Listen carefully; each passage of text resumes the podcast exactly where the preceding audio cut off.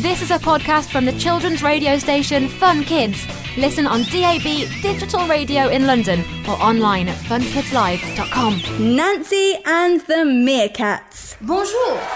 This is our new track. Un, deux, trois, quatre.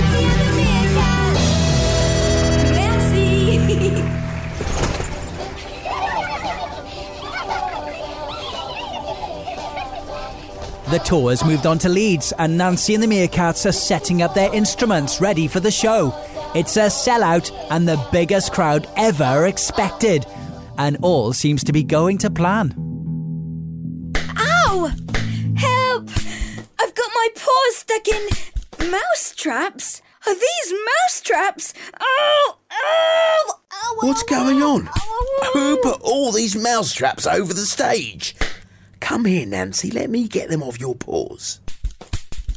Oh, I bet it's that mean old moggy Kitty Perry.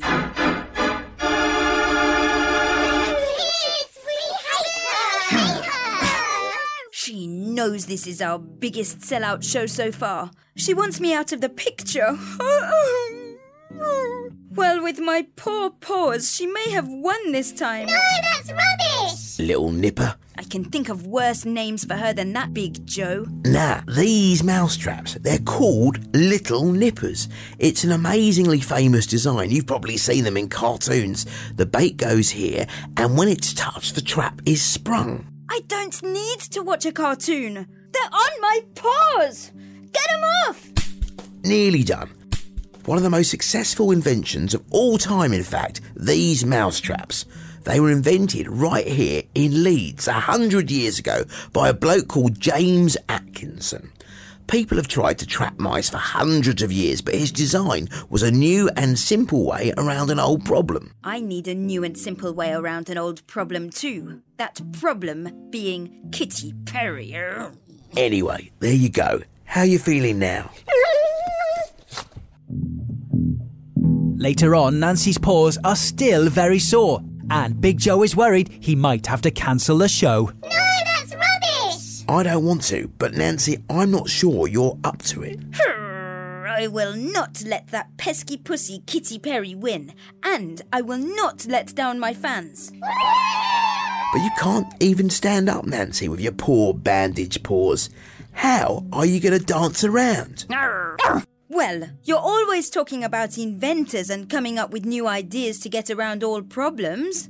We just need a new idea. Hmm. What have you done? It's like a builder's yard in here. Just a bit of redesign, Big Joe. Rather than me dancing around the fans, I thought, why don't we put the stage in the middle of the hall? Then the fans can dance around me. That's brilliant. Very inventive, Nancy. Nancy and the Meerkats with support from the Intellectual Property Office. So that was a podcast from the children's radio station Fun Kids. Listen on DAB digital radio in London or online at funkidslive.com. I'm James Stewart, and in Saving Planet Earth, I'm going to be joined by some of the world's top scientists to introduce you to some of the weird and wonderful ideas being trialled to try and save our planet. Led, of course, by your questions. Hi James, I know that climate change is affecting our oceans. Is there anything that's being done to look after it? And one of the solutions involves dolphin poo. This is Saving Planet Earth, available wherever you get your podcasts.